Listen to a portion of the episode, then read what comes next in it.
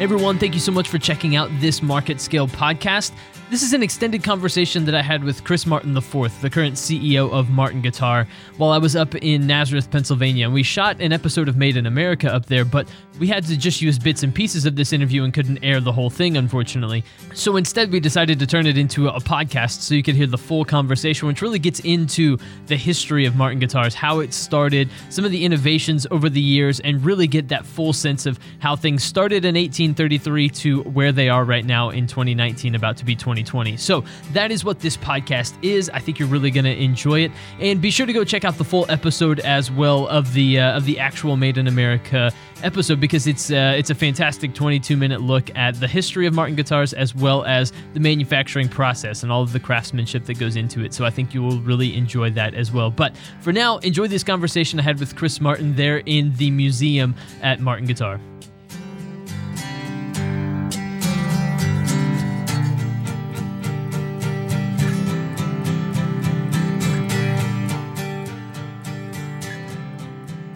So, Chris, when we talk about Martin Mm-hmm. as a guitar company, as a brand, we're really telling a story almost of your family Sure, and yeah. of a lot of innovation Yeah, that's yeah. occurred over the years. Take us back to the beginning. I mean, we're standing here by some of Yeah. these very, very early guitars. Yep, Tell me a yep. little bit about how they were developed and Okay. how your family started Okay. making these. So CF Senior came to the U.S. 186 years ago in 1833. Prior to that, he worked in Vienna um, in the Stauffer workshop. Mr. Stauffer is, is known today as the father of the Viennese school of guitar design, and so these are Stauffer influenced Martin guitars. Came to New York City, opened a shop at 196 Hudson Street, and I think you know the advantage he had was certainly he knew what he was doing. Right.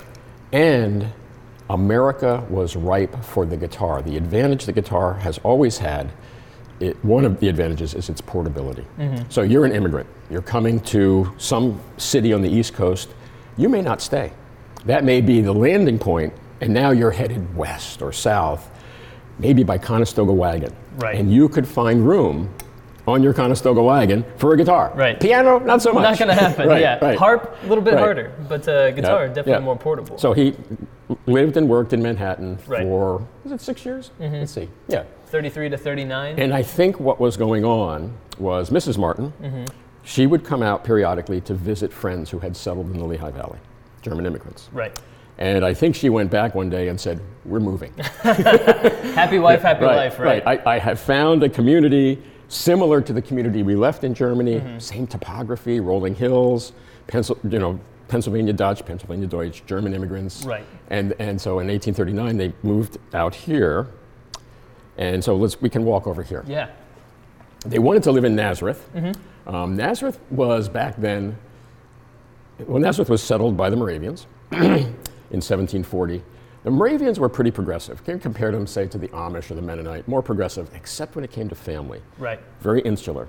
And so even in 1839, if you weren't born and bred Moravian, you could not live in Nazareth. Fascinating. Yeah. So they ended up buying a piece of property right up the street here, right? Cherry Hill on Mm-hmm. the Yeah. top of the hill. Yeah. And then in 1858, the town incorporated itself and they moved downtown and we built what we call the old factory in steps over time. Mm-hmm.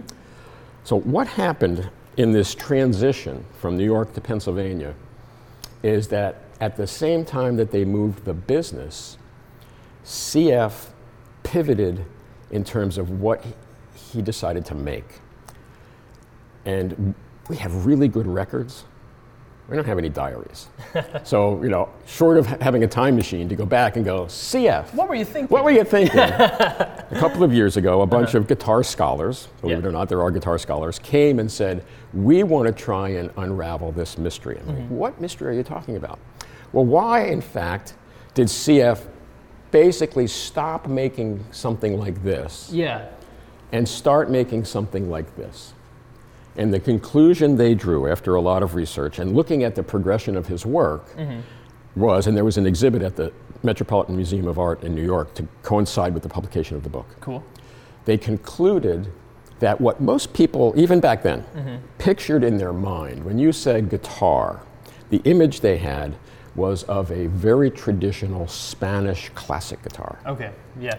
not a Stauffer guitar. The only compelling design feature of this look that has survived and I have to believe, I never met him, Leo Fender, were you inspired by the Stauffer headstock or Y- what? You'd almost have to. You'd Right? almost have to believe that Yeah, it was right. okay. Yeah. So, what, so the advantage he had, and they talk about this in the book, Mm-hmm. is that back then the Spanish builders were located in Cadiz, which is down southern Spain, right on the Mediterranean, hot Right. and humid.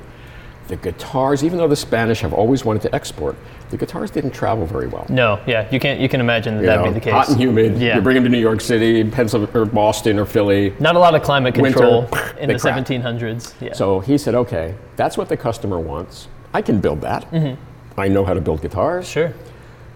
And I think the advantage he had was he built them in the climate in which they would live. That makes a lot of and sense. so when someone bought it and it survived the winter, they're like, hmm, that was a good value. Yeah, Right? yeah. So now people are saying Mr. Martin makes not cheap guitars, but they are durable. Right. They, they will be there when you need it a year from now, two years from now, or as we've seen oftentimes, 10 or 20 or 30 or 50 years from now. Sure, Okay. sure. So uh, one of my questions is Yeah. the move to Nazareth um, away from New York. Yeah. Nazareth and, and this community Yeah. has about a, a bit of a history of craftsmanship, Right. and so more people that were probably able to then learn the trade and Possibly. become part of the Yes. business as well. I think you know had he stayed in New York. So I actually I, I joke with the Steinway folks. Mr. Steinway founded his business in Manhattan, Mm-hmm. Yeah. and he went over to Brooklyn. right. So yes, I think you know manufacturing in Manhattan. They've always had manufacturing, but this is significant manufacturing. Mm-hmm. Yeah. You know, you're manipulating big boards and machinery, and that's better done not in an urban environment. Mm-hmm. So you know, had CF gone the other direction. We might have been ultimately been neighbors with the Steinway factory. so yeah, so he- funny. they come out to the Lehigh Valley, and they find people, mostly men back then, Yeah. that were inclined to embrace woodworking, that they found it compelling as a job. Mm-hmm. Yeah. And I think the other thing that, that even today, you'll see it when you get out in the shop, there's a great deal of pride Mm-hmm. in doing this craft at a very high level. Absolutely. You know, that's, that's what we're making the real thing here. We're not making a copy. Right. And so, you know, when, when, when you say, where do you work? I work in Martin Guitar. Oh, what do they do? They make the best guitar Mm-hmm. on earth. That's something to be proud of. something to be proud of and, and i think for it to be for a lot of people that m- probably born and raised here to get to be a part of that eventually yep. is something that is uh, has to be an exciting and, Yeah. and prideful thing almost you know We've never done this, but if we were to ever do the family tree Mm-hmm. of current and past Martin employees, it would be three dimensional. Oh, sure. Oh, that's my cousin. Oh, that's my neighbor over there. My aunt works back there. Yeah. right right i think we've met five people in town already and all of them Okay. ha- have somebody have some Right. family member have some connection to someone Yep, who yep, works here yep. so this is really a, a community Yeah. a a business built around the Yep. community and they're almost y- you can't separate them Yeah. So here's a quick funny story. yeah Down at the steel stacks, Jeff Parks had the vision years ago to convert the old part of the old Bethlehem Steel factory Mm-hmm. into a performance space. very cool The performance space is right in the middle of the abandoned Bethlehem Steel facility, sponsored by Yingling Beer, Peeps, and Martin Guitars. So here are these three small, originally small, now medium sized manufacturing firms that survived yeah yeah Bethlehem Steel. That's pretty. That's pretty cool. That's really cool. yeah. So, what in those early days began to separate Martin guitars Mm-hmm. as unique, as different than maybe other uh, other people that were making them? Uh, what were some of the early innovations that, that CF had that really kind of the- started to set Martin the, apart? the one thing, and, and again, this came out in that study of you know, why did he stop and start. yeah. is he also developed what I'll call a proprietary way of bracing the top of the guitar. Mm-hmm. So the, the guitar needs to hold itself together. Acoustic guitar, Right. you know, you've got this resonant box. You want enough structure so that it doesn't self-destruct, but no more. Mm-hmm. Particularly on the top, the top needs some structure, but it also has to vibrate. Yeah. And so you're really you're you're, you're trying to accomplish two things at once. You've gotta balance durability. Move, move a lot. Yeah. right? Durability and resonance, right, basically. right. Right. So now that he now he's copying the spa- traditional s- method of building a Spanish guitar, Mm-hmm. which includes very traditional. You actually tie the strings onto the bridge. Right. It's it's cumbersome when you want to change strings, Definitely. but it, that's what that's how they do it. yeah. Mm-hmm. He was also, and going all the way back to Stauffer, making what were called pin bridge guitars. Yes. So in this case, the end of the string has a little ferrule, Mm-hmm. metal ferrule, and you push that down through a hole. That kind of goes up and anchors onto a plate. Yeah. And you put a pin. Much easier to change the strings. Definitely. Okay. And people, some people might argue, gives you a little more resonance. What the scholars who were doing this research determined that if he was, which he was, using the very traditional s- fan bracing that the Spaniards have developed, and he was using a pin bridge, it's quite possible that when he went to drill the holes in the top, he was drilling through a brace. Ah, okay. They have actually, they, they had some pictures, they said, Chris, look at this. And you can just see he nicked it. But if you go right through it, you gotta start over. Yeah. Oh. And so what, what they saw was as he was building, he said, I got to move these braces out of the way. And so over time, he kept moving them until he said, wait a minute. Now that I'm at this point, why don't I just make this a simpler thing? And he developed what we call Martin X bracing. Wow. And so even though you don't see it, it worked. Yeah. We still use it today.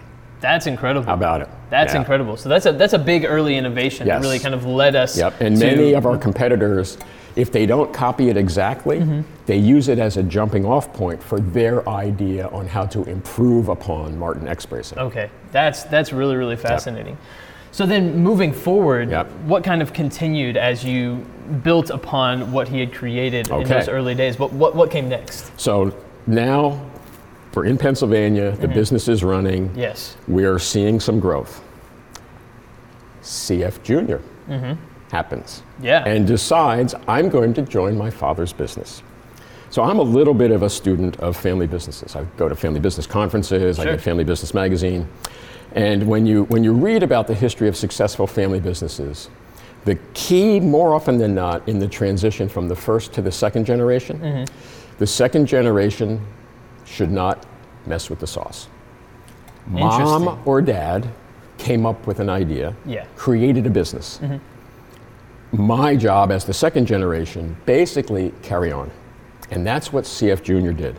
He helped his father make more of the things that his father came up with. Interesting. CF Jr. was not particularly an innovator per se. And in the case of a second generation, that's okay. Yeah, he didn't need to get That- in he and meddle doesn't with need- he things. didn't need Yeah, to, no. Yeah, that's really right? interesting. And through a, you know, a time when the 1800s, you know, so back during the Great Recession, Mm-hmm. we got hit hard. Yeah. Late, but hard, because we're like, hey, we're, this is going to miss us. Well, it didn't. Yeah, All right? yeah. And now we're, you know, everyone's nervous. And I'm like, what can I say to my colleagues? And I'm like, wait a minute, we've been through this before. so I Googled recession, depression Mm-hmm. in America, and sure enough, back in the 1800s, the United States economy went from boom to bust Sure. periodically. Sure. And that's one of the reasons that banks are regulated today. Mm-hmm. Because, you know, banks would open and they would close, and the customer's like, where's my money? Yeah. It's gone. and a civil war. Yeah. You know, we're trying to run a business while 50 miles away, Americans are killing Americans. So there, Right. were, there were external challenges that they worked through to allow the business to survive, Mm-hmm.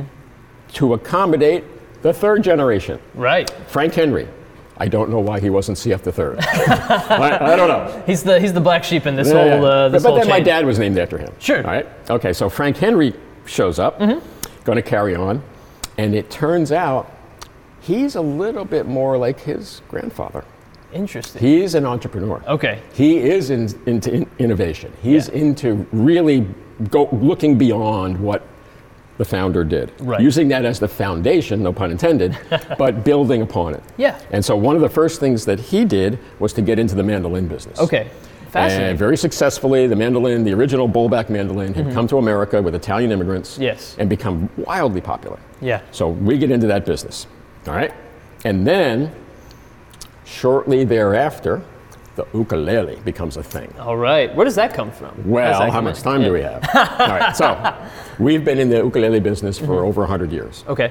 And it was just a couple of years ago that it was the 100th anniversary of us being in the ukulele business. Oh, so I decide to do a little research. Mm-hmm. Where did it come from? Yeah. So my take on it is, after putting all these pieces together, is that the ukulele exists because of the California Gold Rush. Ah. Why is that? Yeah. Okay. Yeah. So there's a lot of money in San Francisco during the gold rush, right? and people want to spend that money. Mm-hmm. Sure. They've been working hard up in the mountains. They came to town. They want to live it up a They little. want bit. to live it up. Sure. Mm-hmm. And one of the things they wanted was sweet things. I want a piece of cake. yeah. I want some sugar in my coffee, right? Well, the sugar was grown in the Caribbean. It's a long way Sure. from the Caribbean to San Francisco. Right. So a couple of entrepreneurs said, you know, let's go to Hawaii because Hawaii was now you A know, little connected more to the U.S. A little more accessible. Exactly. Yeah. Sure. Mm-hmm. And they said, cane will grow here. It's very labor intensive. They went to Portugal and, and offered work to unemployed young men. Mm-hmm. Lisbon, Portugal was at one time one of the wealthiest cities on earth because of its maritime culture. right. Mm. Then they had a devastating earthquake. And even a hundred years later, the economy was in shambles. So these young men are like, yeah, I'll take the work. And the entrepreneurs were clever in that they said, all right, it's a bit of a commute. Mm-hmm. but we think that because you grew up on a boat, you'll be okay Yeah. with spending who knows how much time on this boat to get you from Lisbon to Honolulu. All right? They Yeah. bring with them this little indigenous Portuguese folk instrument about Mm-hmm. this big called the machete. Okay. And the native Hawaiians incorporate that into their musical culture. Wow. Yeah. So, That's fascinating. So Frank Henry saw that the demand for ukuleles was increasing, Mm-hmm. and in one of the books I read, they they they said on speculation, he made a couple of ukulele prototypes and sent them to a Martin guitar dealer in Honolulu. Then the dealer was very nice, wrote a nice note, and sent them back. Yeah. Dear Mr. Martin, thank you so much for attempting to make a ukulele. By the way, you make great guitars. Unfortunately, you don't have a clue when it comes to making ukuleles. He made them like guitars. Okay. Spruce tops, rosewood sides and back, Sure. a little overbraised, and like, oh, okay, well, that didn't work. Then we got busy. then there was a, a, a- a World's Fair in San Francisco, Mm-hmm. and one of the exhibits was all about Hawaii and its culture and its music, and Yeah. that kick started an interest on the mainland in Hawaiian music. And that's when he said, look, no fooling around. We've got to get into this ukulele business. Yeah. We bought a couple of Hawaiian ukuleles and copied them and off to the races we go. There you go. There you go. Let's stop here for a minute. Yes. This now you can't. You look at this and you go, Chris, I can't s- see what it is you're about to tell me. So these now are Martin guitars, right? You can see Martin in them. Mm-hmm. Yeah. But they're still the origins of every one of these can be traced back to Spain, right? Re- uh, yeah. Right. Right. Right. Slot head, Mm-hmm. wide fingerboard, flat fingerboard, 12 fret, Yes.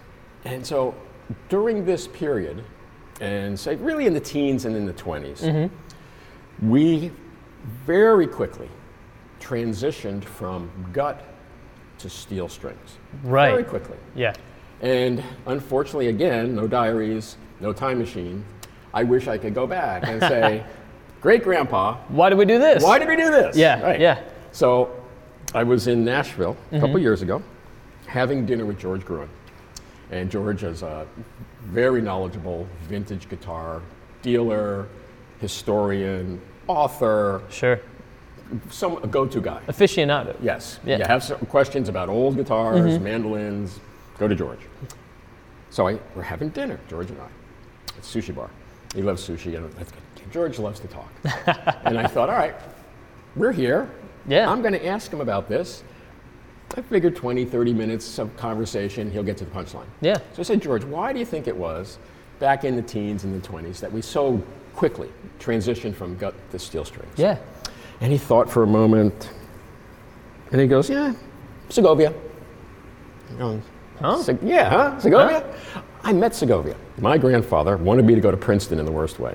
So my parents were divorced, but I would come to visit, and he'd drag me down to Princeton for a football game or whatever. Yeah. So I come to visit one weekend. He goes, "Guess what we're doing?" I said, "I bet we're going to Princeton." He goes, "Hey, we're going down to Princeton." I said, "W- "Football?" He goes, "Nope. This time we're going to go hear Andre Segovia play in Mm. McCarter Theater, and we're going to get to meet him because he said I know him." Yeah. Cool. He was virtuoso. He was older, he was in his 80s at that Right. point. Got to meet him, wonderful gentleman. So I'm thinking, Segovia? All I know is Segovia was an old man.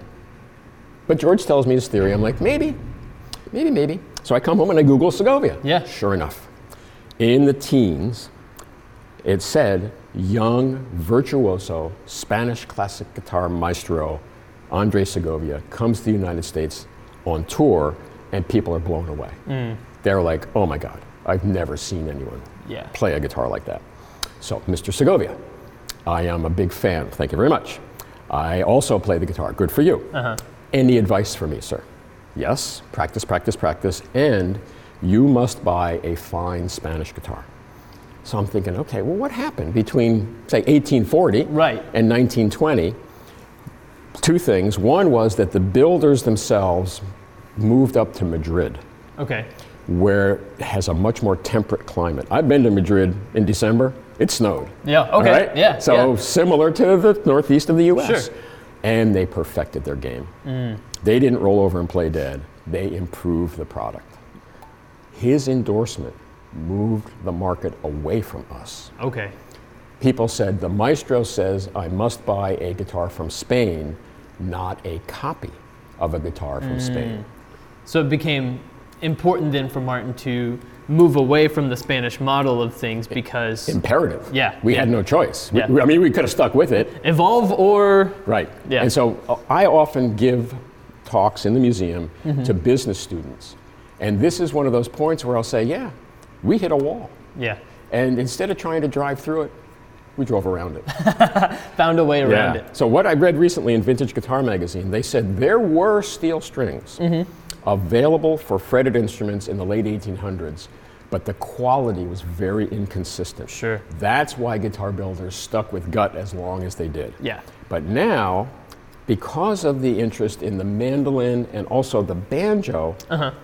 string makers had perfected their art. Wow. So okay. now the strings are consistent. So we're like, okay, Yeah. let's try that Yeah.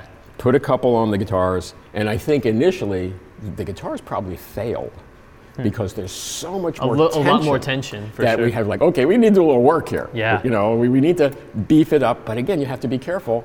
You don't want to beef it up too much, you lose tone. Right. And so that's one of the things I'll give my ancestors credit for that we still to this day use as a guiding principle. What can we do to make this thing basically last forever? yes. and yet get as much sound out of it as possible. Yeah. Mm-hmm. And so we thread that needle very consistently.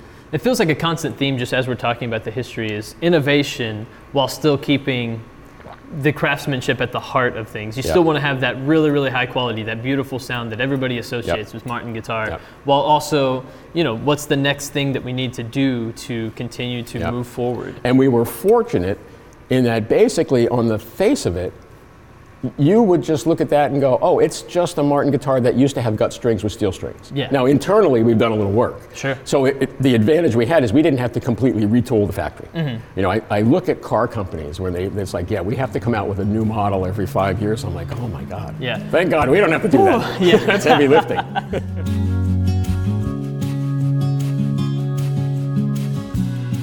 So I don't want to skip over any steps Yeah. here, but I think probably the next big thing was was cowboy music, right? Right. This country So- and- yeah, the steel strings were Yeah. in the right place at the right time. exactly. Because yes, these musicians, you think now Appalachian music, Mm-hmm. country music, uh, folk music, Right. sure.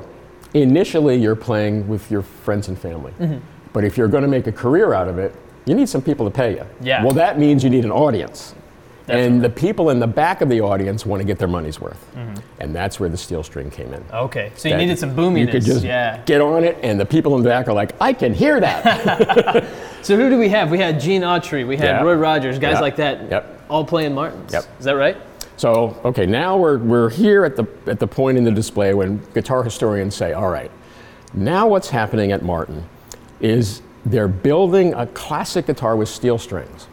And in our case, fortuitously, this guy, Perry Bechtel, gets a hold of us, and Perry was a very famous vaudeville banjo player. And he said, this vaudeville thing's kind of going away Yeah.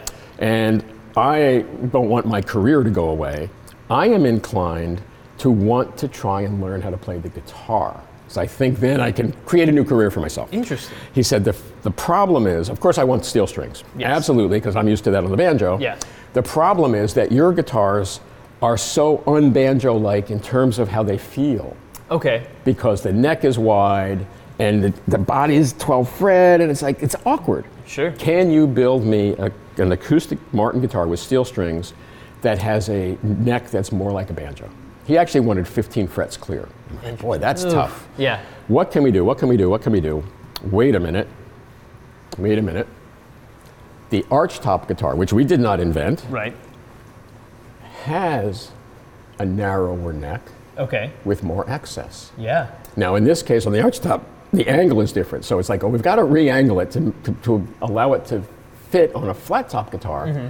but there it is. And so by making him this one prototype, which satisfied him, he's like, yeah, that's what I'm Yeah. talking about. I think what we also realized was steel strings need a new neck. Okay. For it to really work, Eh. Yeah. you can't just put steel strings on a classic guitar. Right. And so, very quickly, from let's say the late 1920s through the 1930s, more and more and more Martin models began to be offered with the 14 fret neck. And that's where players were like, now I get it. You have a little bit more range. Some higher and, and notes. it's narrower because Yeah. the strings were narrower. You didn't need that big, fat Right. fingerboard. And so that's then, you know, so this is the point at which musicians are like, okay, these these are modern guitars. Yeah. These are contemporary flat top steel string acoustic guitars designed to play contemporary music. Yeah. And In the can al- 1930s. you can almost see the music evolve as the instruments that they Yep. have at their Yep. disposal, Yep. you know, evolves. And so having acoustic guitars like this probably allowed them to broaden what they what they were able Yeah. to do music. I, w- I will recommend to anyone, if you get a chance, watch the new Ken Burns Country Music series. oh yeah. They talk about Yeah. that. They talk about the instrument and the music evolved simultaneously. yeah.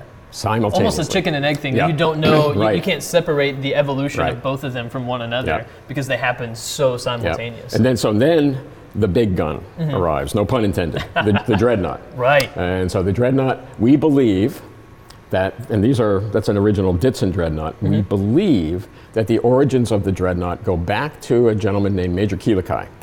Major Keelakai was a classically trained musician who from Hawaii who would tour the mainland for two purposes.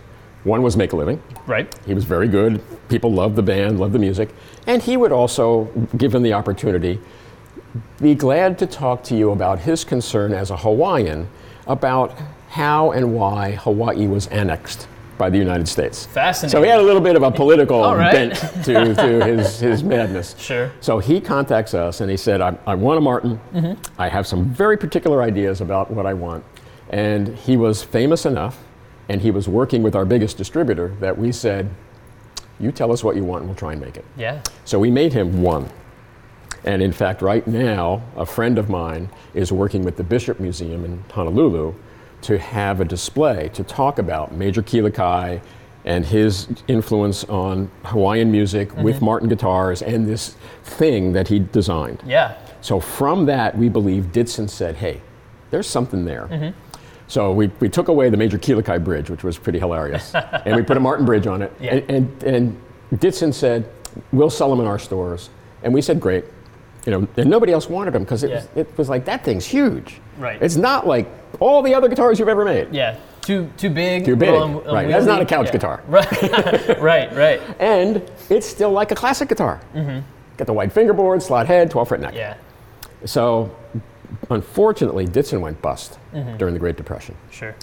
And we're like, what do we do? We said, yeah, you know what? We got the tooling, the fixturing, let's keep it in the line. Didn't Yeah. sell very well until Gene Autry, who's doing okay during the Great Depression, Mm. Sure. Yeah. says, Martin, will you make me one of those big old dreadnought guitars? And can you put your name on the, my name on the fingerboard? And we said, sure, Gene. Not a problem. So we make him, this is a reproduction of Gene Autry's D45. it's the at first that. one. But you, as you can see, it's still kind of like a classic guitar. Yeah. So what happened was Gene said, "Man, this thing's great," and he's showing it to his singing cowboy buddies. Sure. And you're like, "Gene, that's really cool. Why didn't you get the modern neck?" And I think Gene was like, "Cause they didn't. They don't make them that way." And so the word came back to us, "You got to put the new neck on it." Yeah. So we squared off the shoulders, took the put the 14 fret neck on it, and bam, There you go. There, there you go. you go. So I think there's the two advantages the dreadnought has. It's elegant Yes. it's imposing. You know, when you're a musician and you're up on stage with that thing, people Mm-hmm. Yeah. are like, okay, We're doing. I'm going to hear this. some music. Yeah. Yeah. yeah. That's amazing. So who? let's maybe run down some of the notable people that have played the dreadnought style over the years. I mean, Mm. Oh my God. too many to mention. Too I'm many to sure. mention, But yeah. but I mean, you, you have these guys that, that started off in Gene Autry, Yeah, you know, and, yeah. and, and kind of the cowboy country music. right. Um, and then you look at it, and it's just so synonymous now with Yeah. uh, with so many Right. different. So uh, let's famous go. musicians. If, do you want to go over here? Yeah, Let's, let's go, go. over here. All right. So, in as we're walking, Mm-hmm. World War II comes and goes. Right. All right. We win the war. Soldiers come home, and the guitar, both the acoustic, and now the electric, are becoming more a part of American musical culture. Sure. And also British music culture Yes. from I would say after, and I think maybe even during the war, because soldiers were in Great Britain, Hmm. Right. that there was this beginning of this transference of, hey, what do you play back home? I play this. What do you play? I play that. And you think about like the origins of Appalachian music. A lot of that came from Great Britain, Ireland. Yeah, that's a so great it- point. it's this constant trading back and Yeah. forth. Using American guitars, you know, they weren't using British guitars. That's a good point. They were using American guitars Yeah. to, to do this trading of, you know, styles. Yeah. Yeah. So, grandfather's running the business. Mm-hmm. Steady Eddie. He's he's like s- he was CF the third. He was like CF Junior. Okay. Very civic minded, Mm-hmm. not particularly entrepreneurial. And then my dad joins the business Ah. in 1955. My dad was more entrepreneurial, and he catches the folk boom. Now, Mm. Okay.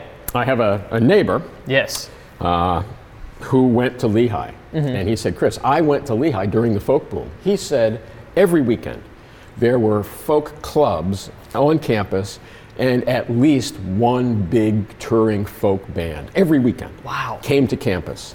And so the, the, the, s- the superstars of that particular era, of course, were the Kingston Trio. Mm-hmm. Right. But there were many, many, many bands trying to break into that thing because it became pop music. Yeah. You could make a good living playing an acoustic guitar, singing some songs, maybe originals or not, you know, Yeah. old, old standards. Sure. And so my ga- dad joins the business, and that the folk boom just would not stop. Yeah. And that's the reason we're out here versus North Street. Mm. My dad and my grandfather concluded the old building, which was multi stories, multi additions, Yeah. Mm. is inadequate. It's not a modern manufacturing facility. You could- Sure. They're carrying stuff up and down the stairs. There wasn't even an elevator. They carried stuff up and down the stairs. Stay in shape that way. Yeah, but, right. uh, That's what my grandfather said. um, so in 1964, we came out here, Mm-hmm. started to catch up to the folk boom, and folk music and rock and roll collide. yeah. All right. Look so at that. now we're into mid 60s, all the way through the 70s. We're talking Bob Dylan. We're talking Right. Elvis. Oh, we're yeah. talking uh, Crosby, big Stills, names. and Nash and Young. Yeah, yeah. Yeah, Some of yeah, the biggest yeah, names in yeah. rock and roll and Yeah, music, just yeah, in uh, American history. yeah. Um, and I know Elvis played a lot of uh, Martin's. is that Early right? in his career. Yeah, yeah. yeah. Later he switched to Gibson, but Nah, we'll it, it happens. we'll let that we'll let that go. But Yeah. there's so much history here, Yeah. just in in some of the guitars that Yep. you have shown here, just in um, Americana. Yep. And I think the advantage we've always had is if you're a musician Mm-hmm. and you're making a living playing music, playing the guitar, the Martin guitar was a reliable tool. Yeah. It was the craftsman wrench Mm-hmm. of guitars. Maybe not the gaudiest, but it was there. When Yeah. Mm-hmm. you got to a gig and you opened up your case, you knew that tool was going to help you express your creativity in front of the paying audience. Right. And so, even when it transferred from folk to folk rock, the folk rockers were like, well, of course we're going to play Martins. yeah. Why wouldn't we? That's, Sure. Everyone plays a Martin, don't they? Exactly, exactly. So then we have guys like um, who else do we have that's that's over there? You have George Harrison. Um, let's see, you have well, yeah, Crosby, Crosby, Stills, and Nash, and Young, and then Young. yeah, and then Sometimes Young, as he's sometimes known. Young. Uh, Paul Simon has a Sure. guitar over here, Yeah, you I know, and know. so you have some guys just over the years Yeah. that as you bring music forward and Yeah. kind of get into. I think what people think of now as modern American music. Yeah. Uh, people that really drove that forward, all playing And- Martins. You know, I- I've read a lot about that, that Southern California music scene. Yeah, so many of them were really into m- music. The history of where did it come from? What, Right. what informed m- this song that I'm writing? Well, because I studied all these old British folk songs or Yes. these Appalachian songs or Yes. country music or whatever. it's this stuff is it becomes very interwoven, Mm-hmm. and the the musicians were they were really you know all right this is what I play when I get paid, but when I'm hanging out with my buddies I might be playing bluegrass. Yeah. Right. Jerry Garcia loved bluegrass on a Yeah. Martin guitar. Jerry Garcia played bluegrass on a Martin guitar. it's not what he was paid to play, but Right, sure. Well, it's always fascinating to hear what influenced these guys and, Yeah. and where they got, how they came by the style of Yeah. music that they ended up Yeah. playing. So let's talk about that. Yeah. Mm-hmm. So my dad, being the entrepreneur that he was, Yes. during this boom, Mm-hmm. made some acquisitions. He bought the Darko String Company, which was a brilliant move because guitar needs guitars need strings. Sure. He did buy a drum company, a banjo company, and a guitar factory in Sweden. Probably a good idea in the beginning, turned out to be a bad idea in the end. Right. And unfortunately, about the same time that the demand for acoustic guitars dropped off precipitously, and I think I, I think it might have been another Ken Burns show where they said they said music has runs. Right. Uh, No particular style of music is popular forever. And they said by the early, late 70s, early 80s, that folk rock thing had kind of played itself out. Think Yeah. about the Eagles. They were sort of the last significant folk Sure, rock band. sure. And even today, people will say by that point, the music had become very commercial. You know, very produced. Mm-hmm. Yes. I mean, the, the Eagles were kind of a supergroup put together. Right. Okay, you're good at this, you're good at this, we're gonna get you together, we're gonna make a lot of money. Yeah. Right? And, they did. Simultaneously, in the marketplace, Yeah, you have. technology yeah. advances rapidly, starting with things like the Moog synthesizer, which were cool but cumbersome. Yeah. Well, when Yamaha came out with the DX7, everyone was like, well, wait a minute, do we even need acoustic instruments anymore? Right. If this thing can mimic the sound of a guitar and a bass Mm-hmm. and a set of drums, and the guy who plays the keyboard's like, well, one thing is I don't need a guitar player, a bass player, and a drummer. I'll go to the Holiday Inn and take all the money for myself. Sure. Right? Yeah. And then disco, of course. Yes, yes. And so once again, the market moved away from us. Mm-hmm. And not just us. If you were making guitars, particularly acoustic guitars, the 80s were a very difficult time yeah. very difficult. Okay, so my father had an interesting strategy. He retired. he, he moved to Florida. He said, "All right, buddy, Yeah. you're up." Well, not really. My grandfather Okay. reasserted himself as the patriarch. Yes. I am now. I'm out of college. Back. Decide to join my family's business.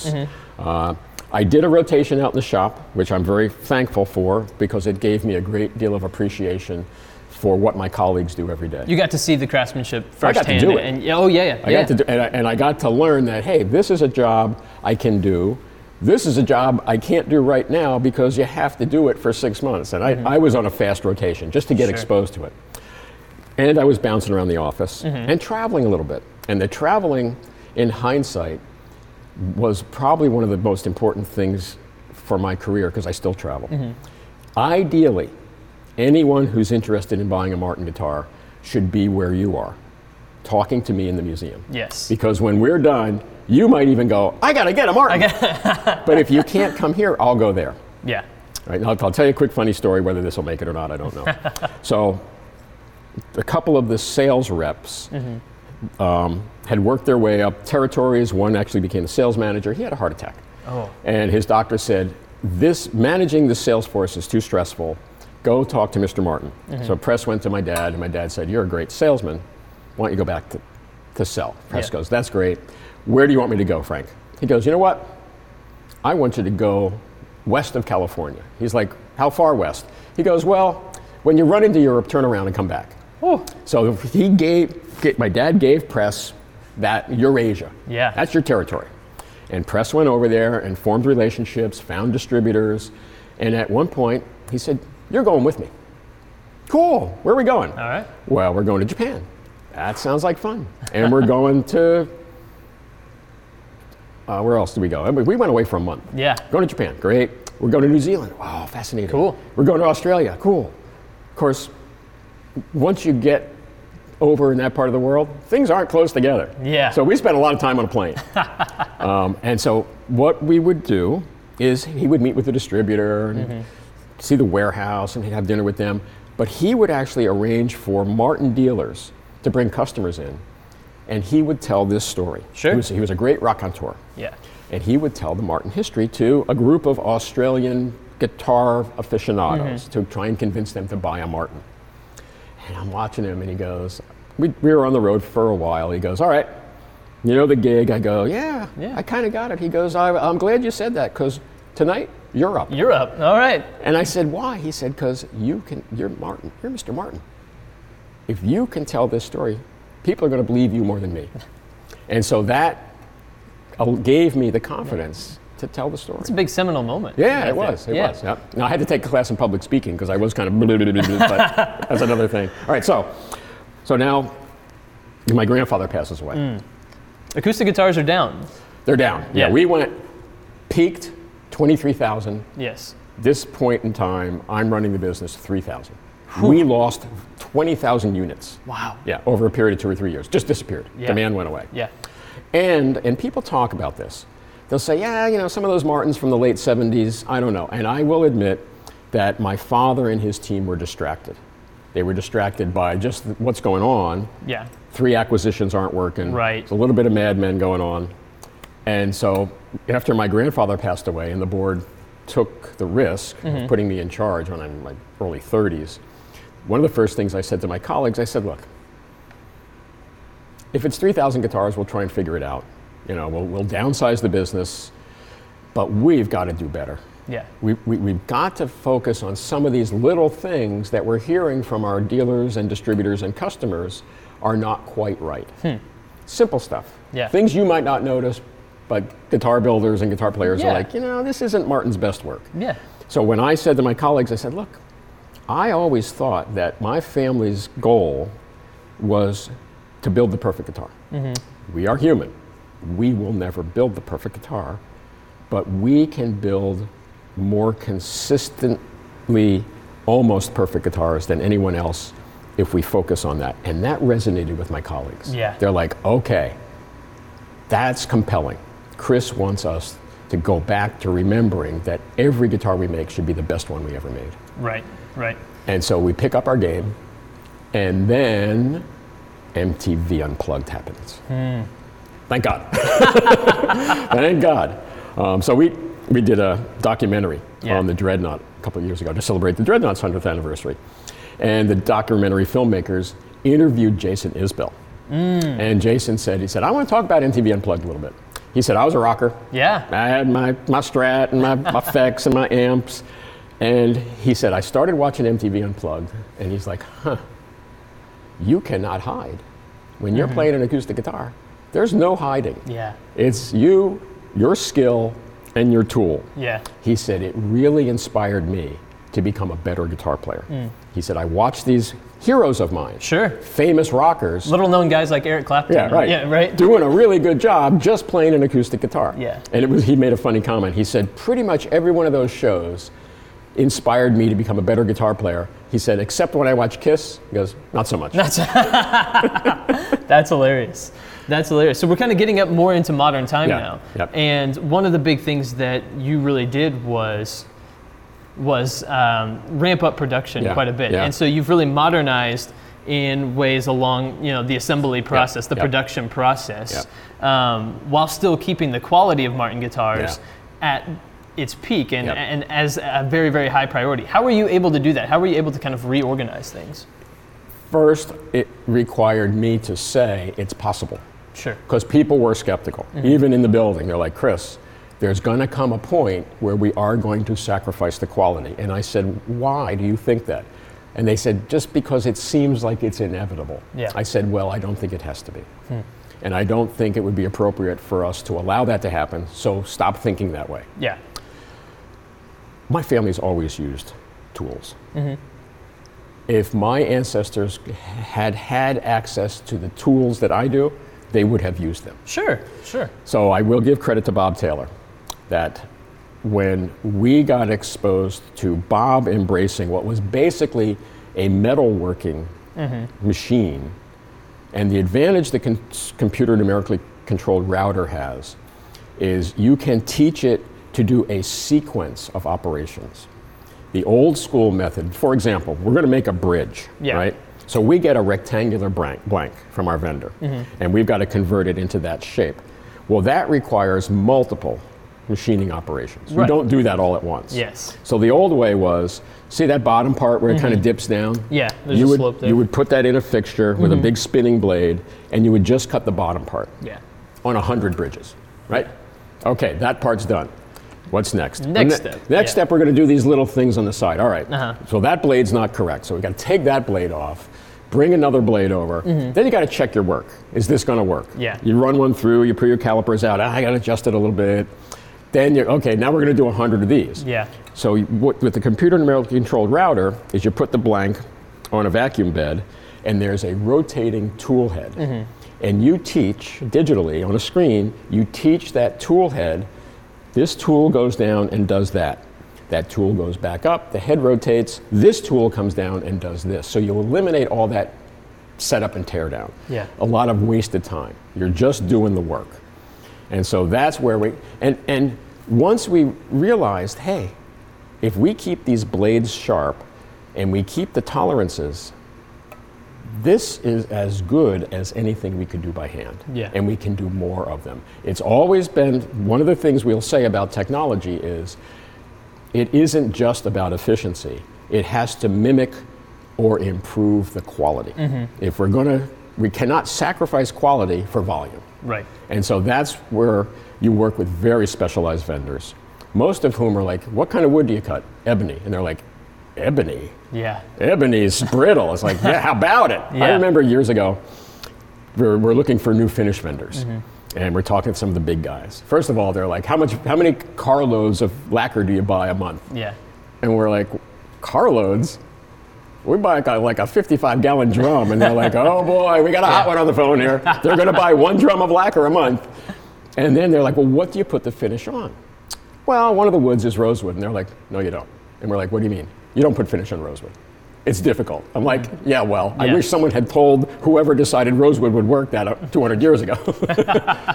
but it's, so it's, it's, you know, and, and the other thing that happens in woodworking, Mm-hmm. in terms of volume, when you go to a woodworking machinery show, Yeah. most of the focus is on making machines that make flat surfaces Right. very efficiently. Right. Because that's where the volume is. Yeah. Mm-hmm. Seats, window frames, Yeah. doors. When you're building a guitar, acoustic or electric, Mm-hmm. there's a lot of what we call the third dimension Yeah. radiuses. Mm-hmm. And so the machinery has to be specially designed to do that special work. It's Sure. not off the shelf. Go to the Hanover Woodworking Show and say, I'll take one of those routers, I'm sure it'll be fine. It's like, I'll take one of those routers, and then you're going to have to come over and help us fixture it up to make our very specialized products. Wow. Wow. So it took, I believe, 171 years to sell a million guitars. And then within the next 12 years, you I sold know. another million. Crazy. So congratulations Yeah, on just thanks. amazing sustained Yeah, success yeah. and becoming such an amazing and you know inseparable part of American history. Yeah. Um, And the yeah, cool modern thing guitars. is that Western music is, be, is loved worldwide. right. So we do a lot of export business. And we are selling Martin guitars in countries around the world to musicians, amateur to professional, who are basically playing Western music or music that has its roots in Western music. Yeah. You know, when we sell a Martin guitar into China, they're not necessarily playing traditional Chinese folk songs.